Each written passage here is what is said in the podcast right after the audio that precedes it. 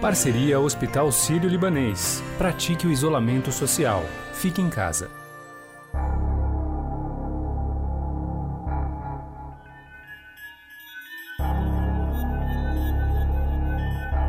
Mais um capítulo da crise política no Brasil, em meio à pandemia do coronavírus, surgiu nesta semana. Desde a declaração do ex-ministro da Justiça Sérgio Moro sobre a tentativa de interferência de Jair Bolsonaro na Polícia Federal. E estaria claro que estaria havendo ali uma interferência política na Polícia Federal.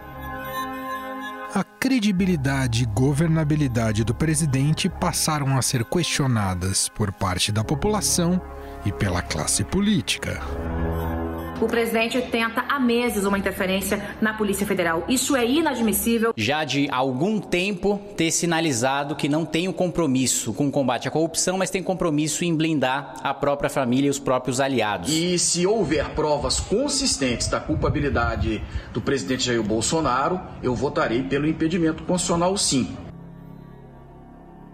No inquérito aberto pelo Supremo Tribunal Federal para investigar o ocorrido, foi exibido um vídeo da reunião ministerial ocorrida em 22 de abril no Palácio do Planalto. Ela evidenciaria a cobrança do presidente Jair Bolsonaro sobre o então ministro Sérgio Moro. Da minha parte, a parte que do tocante ao inquérito está liberado. Até o palavrão meu que eu falei lá, o palavrão sem problema nenhum. Não tem Toda a minha parte está liberada, isso aí.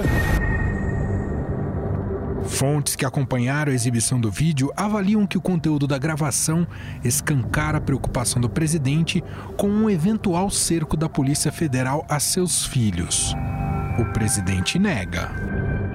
Não tem nada, a Polícia Federal não está investigando a mim nem meus filhos, nem esteve investigando. Não tem preocupação. Mas essa informação não é totalmente verdadeira. Em depoimento no inquérito aberto pelo STF, o delegado Carlos Henrique Oliveira, atual diretor executivo da Polícia Federal e ex-superintendente da PF no Rio, afirmou que a corporação mirou sim familiares do presidente. Os investigadores avaliam que o material é devastador para o presidente, pois confirma as acusações do ex-ministro Sérgio Moro. Jair Bolsonaro se defendeu ao dizer que o vídeo da reunião ministerial não contém as palavras Polícia Federal e nem Superintendência. Não existe no vídeo eu falando Superintendência da Polícia Federal. O que está eu falando lá é a minha preocupação com a minha segurança. Nada, não tem nada demais no vídeo, tranquilíssimo. Até porque ali não tem é, contraditório, nada. Tá, tá um vídeo, é só assistir o vídeo. Além do vídeo, pessoas citadas no inquérito que investigam uma possível tentativa de interferência do presidente na Polícia Federal foram ouvidas. O ex-diretor-geral da PF, Maurício Valeixo, afirmou que Bolsonaro teria dito em duas oportunidades que gostaria de nomear para diretor-geral alguém com quem tivesse mais afinidade. O ministro do Gabinete de Segurança Institucional, Augusto Heleno, confirmou à Polícia Federal que Bolsonaro disse a ele, na presença de Moro, que precisava de alguém mais ativo no comando da Polícia Federal. O ministro da Secretaria de Governo, Luiz Eduardo Ramos, declarou que o presidente queria interferir em todos os ministérios para melhorar a qualidade de relatórios de inteligência recebidos por ele. Aliás, essa afirmação gerou um mal-estar, a ponto de Bolsonaro dizer que o ministro se equivocou na declaração. O Rama se equivocou, mas como é reunião, ah, tem, tem, tem um vídeo, não tem, entendeu? O Ramos, se ele, se ele falou isso, se equivocou. Se ele falou isso. Depois do puxão de orelhas, o ministro Ramos alterou seu depoimento. Agora, a divulgação do vídeo depende do aval do relator do inquérito no Supremo Tribunal Federal, o ministro Celso de Mello. O presidente Jair Bolsonaro defende que se retire o sigilo do material, mas somente as partes que envolvem Sérgio Moro. Tudo que interessar o processo, eu topo retirar o sigilo. Tudo, sem exceção. E esse vídeo que está à disposição aí da, da Justiça, eu espero que as questões sensíveis de segurança nacional não se tornem públicas, isso prejudica muito a economia do Brasil. As questões sensíveis a que Bolsonaro se refere é o posicionamento de alguns ministros durante a reunião. Segundo fontes, Abraham Weintraub, da Educação, disse no vídeo que todos tinham que ir para a cadeia, começando pelos ministros do STF. Já a ministra da Mulher, Família e Direitos Humanos, Damares Alves, defendeu a prisão de governadores e prefeitos. A defesa de Sérgio Moro pediu ao Supremo a divulgação integral do vídeo, pois entende que todo o contexto precisa ser mostrado. Afinal, qual é o impacto desse inquérito para o presidente? O vídeo pode acelerar um possível processo de impeachment? Para tratar desses assuntos, conversa agora com cientistas políticos José Álvaro Moisés, da USP, e Vitor Oliveira, da consultoria Pulso Público. Tudo bem, professor? Obrigado por estar aqui com a gente. Obrigado pelo convite. É um prazer falar com você e também com os ouvintes. Olá, Vitor, como vai? Olá, um abraço a todos, ao professor Zé Álvaro também e a você, Manuel. Nessa semana, um dos grandes destaques, sem dúvida nenhuma, é o teor desse vídeo. E aí eu gostaria de perguntar para vocês, começando a ouvir, a ouvir primeiramente aqui o professor Zé Álvaro Moisés, o quanto uh, daquilo que soubemos dessa reunião ministerial, que tem pouco, digamos, de republicana, parece mais uma conversa de botequim, professor, o quanto isso pode comprometer ainda mais o futuro político uh, e, e da própria governabilidade do presidente Bolsonaro, hein, professor? Eu queria fazer duas observações iniciais, que são as seguintes. Primeiro, eu acho que você chama atenção para uma coisa importante. Essa provavelmente é uma das crises mais graves desse governo, e num certo sentido, eu diria, olhando os últimos 30 anos da democracia brasileira que veio se consolidando nos últimos 30 anos, é, é, é provavelmente uma das crises mais graves deste período. Porque não é apenas uma crise política, ela é uma crise do governo, quer dizer, minou, num certo sentido, a legitimidade e a qualificação desse governo, mas além disso é uma crise institucional, porque é uma crise da relação entre poderes. E é uma crise política no contexto dessa gravíssima crise do coronavírus, que provavelmente é uma das crises mais graves que a humanidade enfrentou desde o início do século XX. Então, todo o contexto é muito grave. Né? Nem sempre nós nos damos conta de toda a extensão, todas as implicações deste momento, desta conjuntura, com essa crise no centro. Né?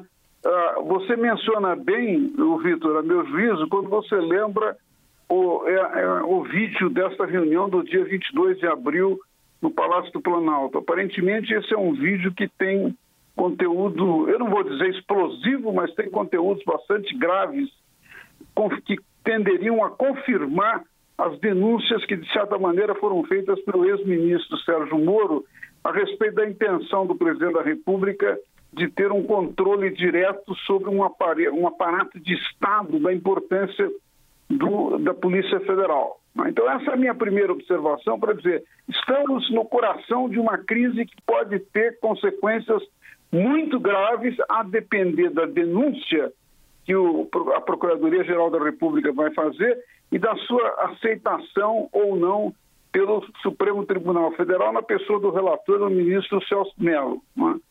A segunda observação que eu quero fazer, ela é, né, ela num certo sentido é conceitual, é? E o meu colega do, do Departamento de Ciência Política, o Vitor, vai, vai, vai, confirmar ou não isso, que é, que é o seguinte, o que está em questão neste debate é um tema que vem desde o início das democracias. Na verdade, é um tema que foi colocado por Montesquieu, pelo Barão de Montesquieu, no século XVIII, foi colocado também por James Madison na, na fundação da, da República Norte-Americana, que é o problema do controle de como se controla o abuso de poder.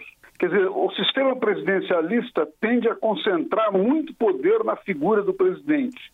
E como James Madison chamava a atenção, instituições elas canalizam ambições para poder resolver o problema do possível abuso das ambições que são canalizadas pelas instituições, só tem um caminho: são as outras instituições capazes de coordenar e, de alguma maneira, de controlar o abuso do poder.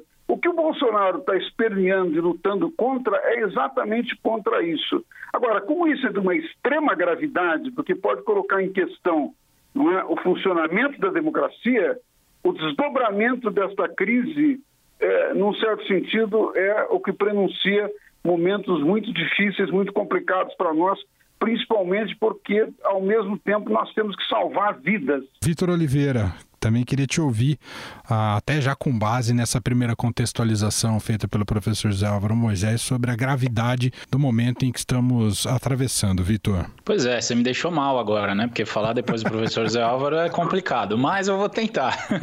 a gente. É, é, tem uma coisa que tem me chamado muito atenção nesse processo político que a gente vive, foi me debruçar também um pouco ali sobre é, o que se escrevia a respeito da crise uh, do presidencialismo, por assim dizer, ali no começo da década de 90, né? E, e é, lembrei um pouco do que o, o Juan Lins, né, que é um, um, autor também que, que sempre teve muito destaque nesse debate, falava um pouco sobre as expectativas que o presidencialismo traz é, com relação aos apoiadores do presidente e, e a visão, às vezes, até é, é um pouco exagerada de, de é, não ver legitimidade nas outras instituições, né? Então, acho que, junto com, com isso que o, que o professor é, Zé Álvaro trouxe, eu acho que a gente precisa precisa é, é, ser muito cioso nesse momento das nossas instituições, tendo em vista uh, que exatamente a divisão do poder e as características delas são para evitar abusos, são para evitar autoritarismos de qualquer parte que seja, né? E nisso eu incluo o trabalho da imprensa também. É, é eu vi com muita preocupação, inclusive, o, o, texto de opinião que o, que o vice-presidente da República publicou, né? É, no, no próprio estado de São Paulo, se eu não me engano, e em que ele não só condena, de certa forma, o trabalho da imprensa, nesse momento da crise, mas também é, critica o que tem sido feito pelos, pelas outras instituições. Né? E nesse contexto de crise, né, só para é, é, é, arrematar esse argumento, é que é, é, a gente teria em tese aí, ou poderia ter o impeachment como uma válvula de escape das pressões do sistema, uma coisa talvez, embora seja um processo diferente na, na, na sua forma, mas é, do ponto de vista do, do significado político dele, ele tem uma, um sentido muito parecido com o que a gente tem é, é, ali da moção, do voto de desconfiança é, do, do parlamento em relação é, ao chefe de governo no parlamentarismo. Então, é, a gente poderia ter o, o, impeachment trazendo um alívio dessas pressões internas né, às instituições, ao sistema político, mas fica muito complicado quando a gente vê o, o vice-presidente da República também não se colocando como uma opção é, democrática, inclusive. Professor José Álvaro, o Vitor coloca aqui um aspecto interessante, que há uma expectativa de que um impeachment esteja endereçado mas que ele se torna muito difícil para correr agora, evidentemente, por conta da própria crise sanitária, da crise de combate ao coronavírus. A, a própria classe política tem sido reticente, ou parte dela reticente, ou lideranças no Congresso Nacional ainda têm sido reticentes em relação a isso. Uh, e tem como ingrediente extra a aproximação do presidente com partidos fisiológicos do, do Centrão. Mas na visão do senhor, o impeachment ele, ele tem se tornado a cada dia inevitável em relação, ou um processo em relação ao presidente Bolsonaro, professor? Eu acho que, num certo sentido, é, é paradoxal e tem até um certo cinismo nisso, mas o presidente está sendo, de certa forma, beneficiado pela crise do coronavírus, porque como tá, estamos todos nós, o país inteiro, os chefes, autoridades das outras instituições, todos voltados para enfrentar a crise do coronavírus, é, é difícil voltar a olhar para, digamos assim, os procedimentos que são necessários para a abertura de um processo de impeachment. Claro que isso agora, com o que ocorreu nas últimas semanas, com os depoimentos que nós ouvimos, né, e agora com esse vídeo que está prestes a ser revelado, pode ser que esse contexto mude, no sentido de que mais atores políticos, principalmente né, dos partidos políticos, do Ministério Público e do Congresso Nacional, se deem conta de que a gravidade uh, da situação aumentou. E, ao ter aumentado, coloca na pauta a possibilidade do impeachment. Eu acho que o, o Vitor levanta uma questão interessante. Né? Eu acho que né, nós temos vivido no Brasil, nesses últimos 30 anos, vários momentos de crise que, na verdade, crises agudas, que, na verdade, colocam como única alternativa para sair da crise o impeachment. Isso, por um lado, é uma coisa positiva, porque significa que tem, nós temos uma saída, temos uma solução. Mas tem um outro lado da questão, que é todo o trauma que qualquer impeachment cria na relação entre os partidos, entre as forças políticas, entre o governo e a sociedade, entre apoiadores, eleitores. É, é muito, é terrível isso, né? Então, num certo sentido, é, é, é, é eu, eu vou me afastar por um minuto da conjuntura para sugerir o seguinte: não é? provavelmente também o, o, isso está inscrito, de certa forma, no, no comentário que fez o Vitor. Não é? Uhum. Ah, ah, esse contexto está, de novo, colocando na, na pauta o debate entre alternativa presidencialismo ou parlamentarismo. Nós precisamos de um sistema político em que, para enfrentar crises, não seja necessariamente entrar no trauma que nós vivíamos, vivemos, é, temos vivido com, a, com, os dois impeachments anteriores, com a, a quase impeachment que ocorreu no, no, governo Michel Temer e, de novo, essa possibilidade agora com o governo Jair Bolsonaro. Não é uma boa você estar tá num, numa sociedade política, num, num sistema político, em cada vez que tem uma crise, se enfrentam traumas dessa natureza. Nós precisamos encontrar uma outra saída. Como cientista político, como analista, eu acho que isso deveria nos ajudar a reabrir um debate que é, é, pode ter um sentido muito importante para o país, que é de nós aperfeiçoarmos o nosso sistema político e, e no, o nosso procedimento democrático. Em 20 segundos, voltaremos ao bate-papo aqui com cientistas políticos José Álvaro Moisés, da USP, e Vitor Oliveira, da Pulso Público e falaremos sobre o populismo de última hora adotado pelo presidente Bolsonaro. Em tempos de Covid-19, vamos ser responsáveis, praticando isolamento social e não disseminando notícias de fontes desconhecidas. O Hospital Sírio-Libanês tem uma página especial com informações sempre atualizadas. Acesse hsl.org.br/coronavírus.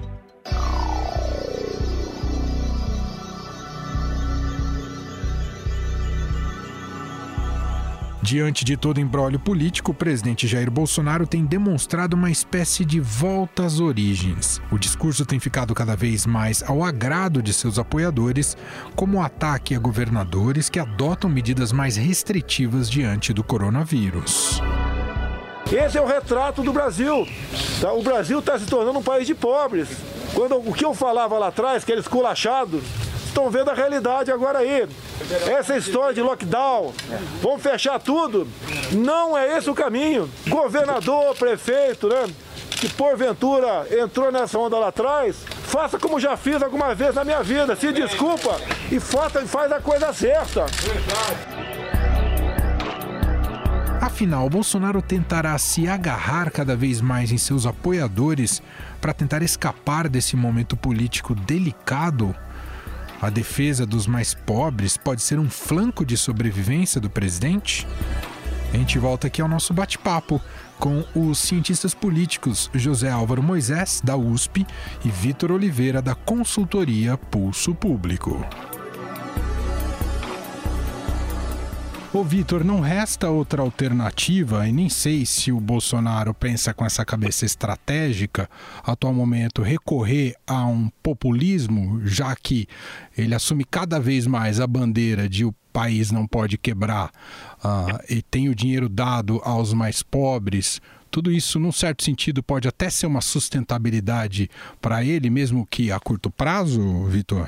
Ah, eu acho que o, curto prazo, de uma certa forma, é tudo que o presidente tem, né? E, e, eu vejo claramente esse, esse redesenho como uma opção de sobrevivência, mesmo no, no Palácio do Planalto, ali do, do presidente Jair Bolsonaro, porque, é, de fato, assim, é um governo que, que desde o início né, optou né, por uma estratégia deliberada. Ninguém obrigou o governo a fazer isso, né, a não trazer o parlamento para governar junto. Né, a não dividir os poderes. A gente tem uma, a gente tem um, um quase parlamentarismo na figura aí do que se convencionou chamar de presidencialismo de coalizão, né? A gente tem essa espécie de instituição informal, que é um negócio que está entrando na moda agora na ciência política e que é interessante para a gente pensar, né? A coalizão, a tal da coalizão de governo não é uma instituição, não está escrito na, na Constituição em lugar nenhum, enfim, mas é uma espécie de uma constituição informal no sentido de que é ela que promove aí essa relação eficiente que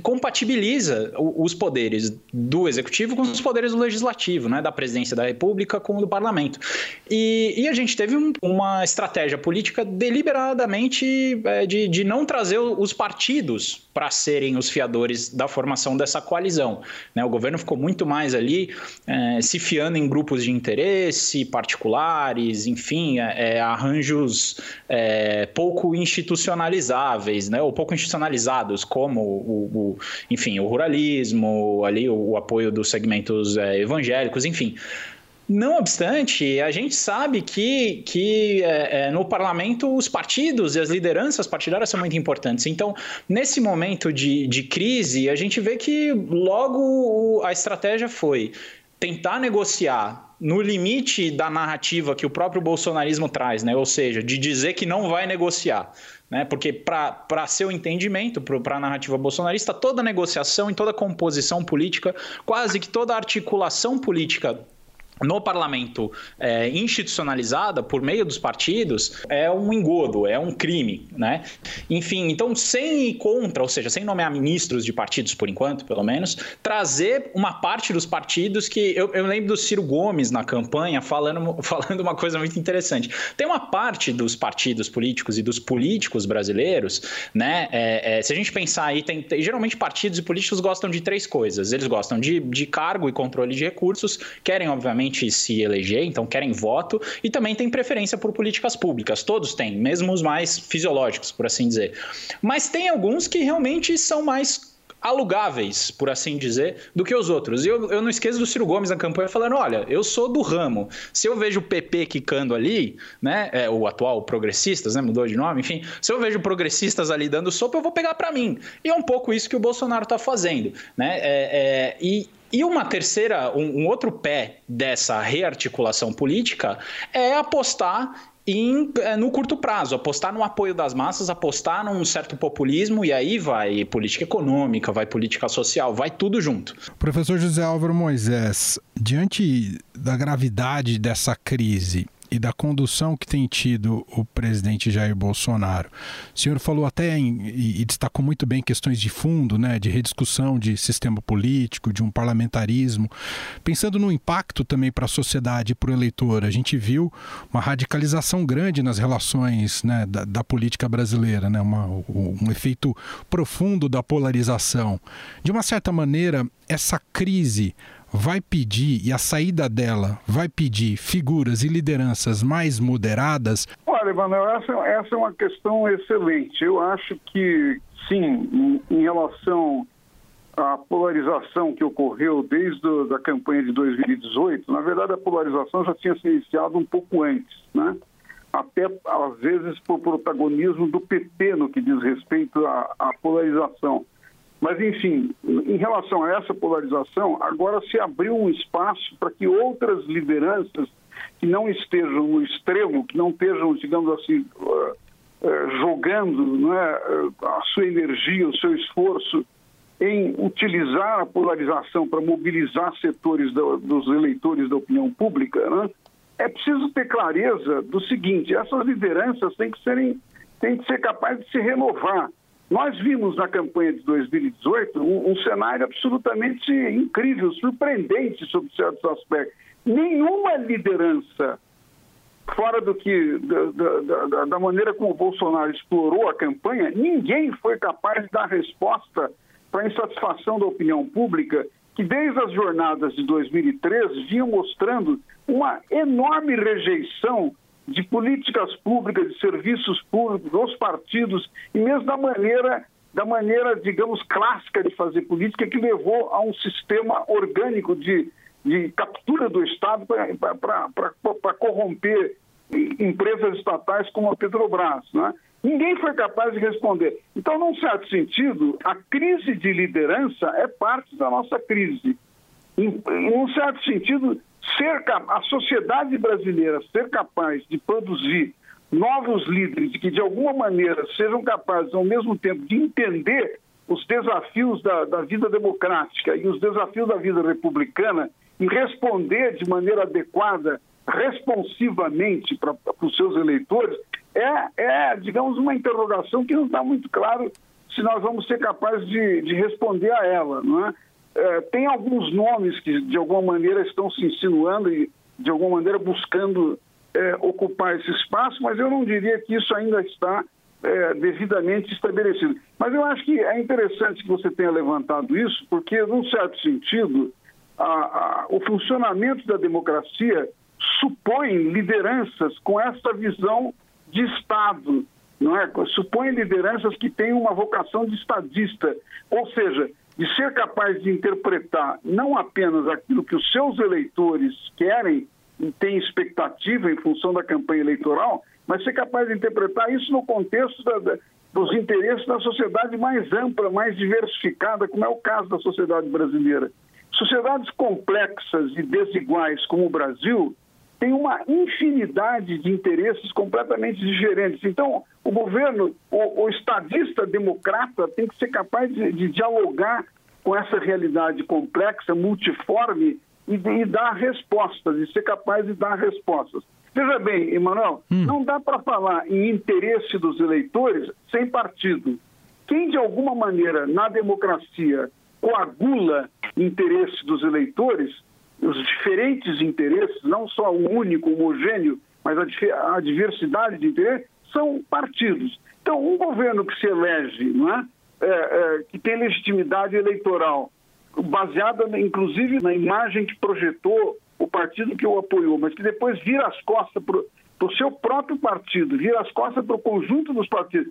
Isso abre uma crise, acentua a, a crise deste governo e do funcionamento do regime. Pegando o gancho no que disse o professor José Álvaro Moisés, queria que você, e aquele exercício que não é fácil, né? Mas como estamos num ano eleitoral, Queria que você projetasse o que pode ser caso ocorra as eleições na data estabelecida, caso não ocorram. O que, que você imagina que podemos, como é que essa crise, tanto política quanto sanitária, quanto vai interferir nesse processo eleitoral? Bom, a gente tem aí, eu acho que tem, tem mais ou menos duas hipóteses aí, né? Uma, uma primeira coisa que a gente recentemente na, na ciência política, empiricamente pelo menos, a gente tem visto, que é o, os apoiadores, geralmente os partidários ali do partido que está no poder, no centro do sistema, ou seja, na presidência da República, é, tem algum tipo de vantagem. Acho que essa hipótese entra mais fragilizada nessa eleição, porque a gente vê um desgaste muito grande do presidente da República.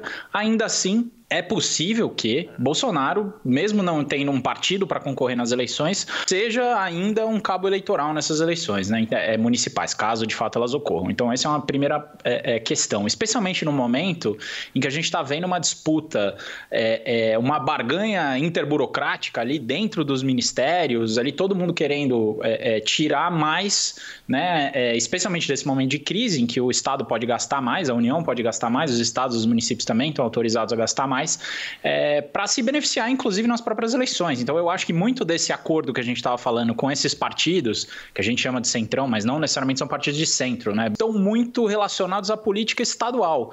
Né? A gente tem no Brasil só uma eleição que é nacional, de fato, que é a eleição para presidente. Todas as outras são municipais ou estaduais. Né? Então, é, é, essa ideia de transferência de recurso do centro para a periferia do sistema político brasileiro, ou seja, da União para estados e municípios, certamente vai, vai influenciar esse arranjo político do contexto que a gente está vendo aí no, no Congresso, especialmente. Muito bom o bate-papo aqui, o debate. Eu quero agradecer ao cientista político José Álvaro Moisés, professor da USP. Professor, obrigado mais uma vez por participar aqui com a gente. Ah, não, eu que agradeço, Manuel. Foi um prazer participar com você e com, com o Vitor. E agradeço a Vitor Oliveira, cientista político da consultoria Pulso Público. Obrigado, Vitor. Não, eu que agradeço. Grande abraço a você, ao professor Zé Álvaro e a todos os nossos ouvintes.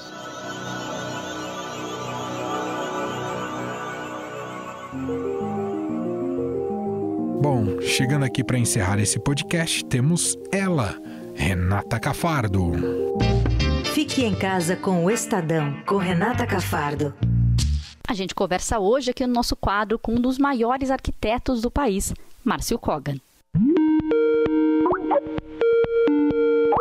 Oi, Márcio, tudo bem? Tudo bom, dentro do possível. Como que você está, hein, Márcio? Onde você está? Conta um pouco para a gente como é que está sendo esse seu isolamento. Há quanto tempo você já não está mais trabalhando no escritório? Acho que já vai para dois meses. Estou fazendo tudo direitinho. Só eu e a minha esposa em casa, fazendo como manda o figurino, né? Como deveria ser, né? O que não está acontecendo e trabalhando remotamente já uma semana antes de começar tudo isso, que a gente já se preparou no escritório, já imaginando que isso iria acontecer e todo mundo levou junto com uma pessoa de TI os seus próprios computadores do escritório para casa e fomos montando uma rede e uma forma de trabalhar que está funcionando razoavelmente bem, só com essa frieza do, sabe, não tem uma energia entre as pessoas. Então, no primeiro dia, assim, fiquei bem, quase chorei, assim, porque eu não tô, não estava acostumado a fazer isso. Mas depois fui me adaptando.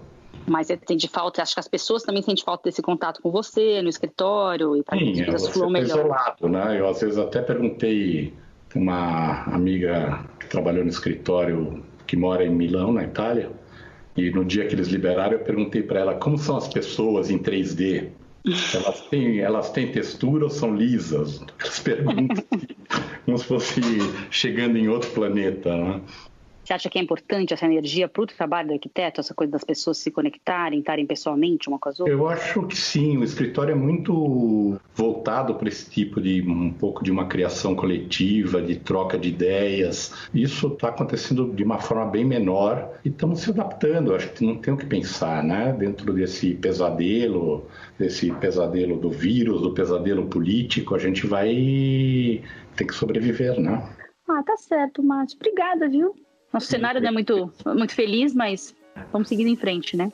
Tudo bem, com um pouco de humor. é, verdade. Obrigada, viu? Agradeço Legal. a sua participação. O Estadão Notícias desta sexta-feira vai ficando por aqui. Contou com a apresentação minha, Emanuel Bonfim, participação de Renata Cafardo, produção de Gustavo Lopes e Bárbara Rubira e montagem de Nelson Volter. Diretor de jornalismo do Grupo Estado é João Fábio Caminoto. O nosso e-mail para a gente conversar é podcast.estadão.com.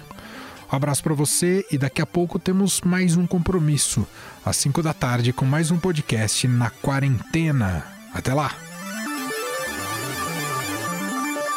Estadão Notícias.